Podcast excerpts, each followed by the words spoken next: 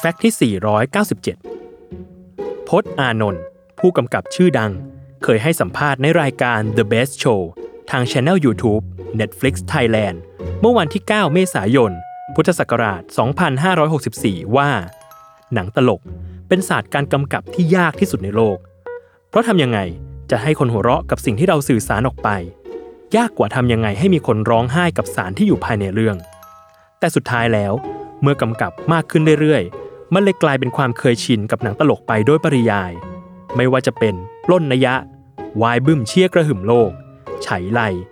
จนล่าสุดที่สร้างจักรวาลออกมาไม่มีวันจบอย่างหอแต๋วแตกภาคต่างๆ แต่หากสืบสาวราวเรื่องไปถึงแรงบันดาลใจหนังหอแต๋วแตก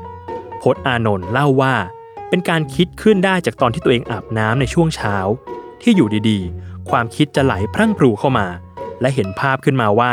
เป็นหอที่เจ้าของเป็นกระเทย และมีผีอยู่ในหอ อีกทั้งเสียงลือเสียงเล่าอ้างที่บอกว่า หนังเรื่องนี้ไม่มีบทในการถ่ายทำเราขอให้เปลี่ยนความคิดสมัย เพราะเรื่องนี้มีบทเป็นพื้นอยู่แล้ว แต่สำหรับบทสนทนาหรือไดอะล็อกต่างๆ ให้ไปเล่นสดๆกันหน้ากอง